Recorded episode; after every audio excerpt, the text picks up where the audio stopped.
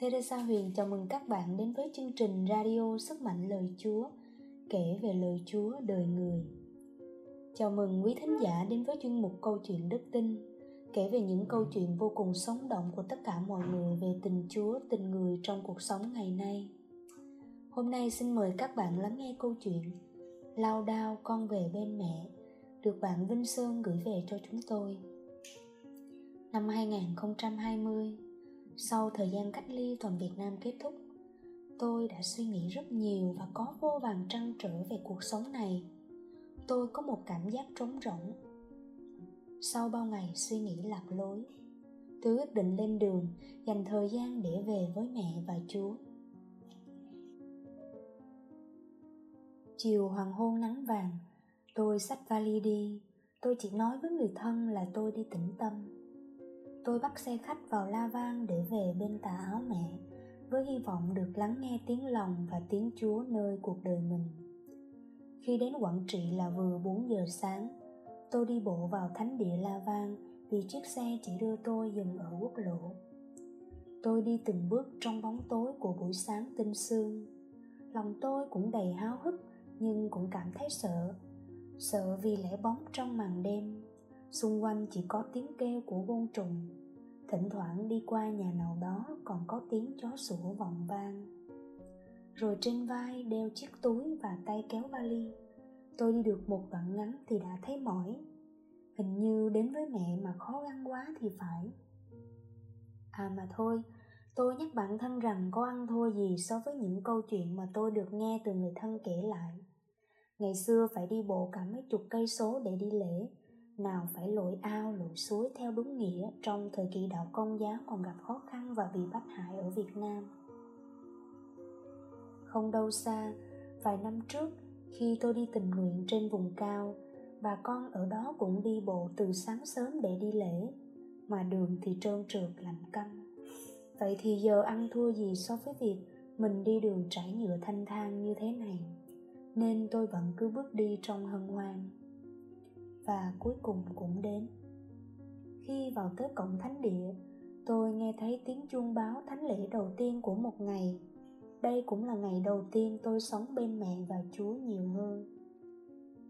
Sau thánh lễ, tôi đi vào nhà lưu trú để ở lại ba ngày. Tôi không ở ngoài khách sạn vì tôi muốn ngủ trong đất thánh để được gần bên mẹ hơn. Bạn có biết ba ngày tôi làm gì không? Đó là tôi đi lễ lần hạt măng côi, đi dạo, đi tâm sự với chúa và mẹ, để mong rằng trong tâm hồn tôi lắng nghe được điều gì đó mà chúa muốn nói với tôi. Nhưng không như những gì tôi mong đợi, tôi chẳng nghe được gì. Nhưng tôi lại nhìn thấy, tôi nhìn thấy những người con chạy đến bên mẹ. Giờ tôi vẫn còn nhớ một người chú tầm trung niên đứng dưới chân đất mẹ la vang chú gầy gò và thấp bé trên đôi mắt chú, những giọt nước mắt cứ chảy liên tục xuống. Chú đã khóc rất nhiều. Lúc đó tôi nghĩ, hẳn chú đã trải qua nhiều đau khổ lắm. Chắc chú mệt mỏi lắm.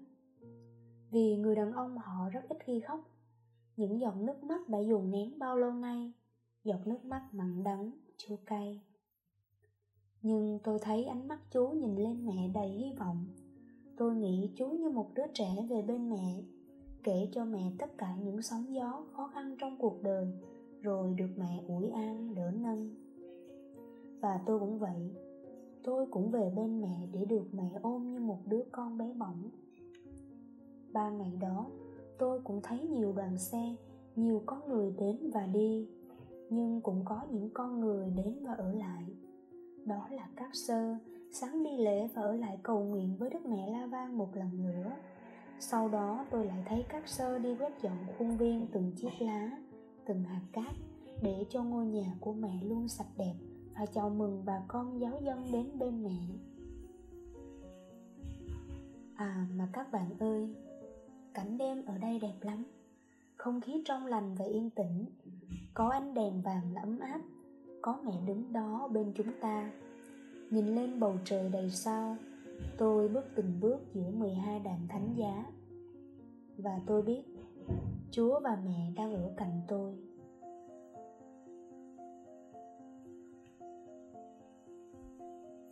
Phúc cầu nguyện. Lạy mẹ maria yêu dấu, tháng này là tháng mân côi.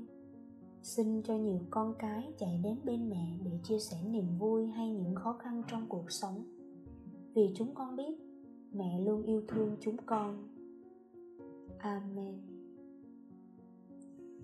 Cảm ơn quý vị và các bạn đã lắng nghe với chương trình radio sức mạnh lời chúa. Nếu bạn có những tâm sự của mình trong hành trình đức tin, xin hãy gửi về cho chúng tôi. Chúng tôi tin rằng đó là niềm vui và cũng là sự động viên đến cho mọi người.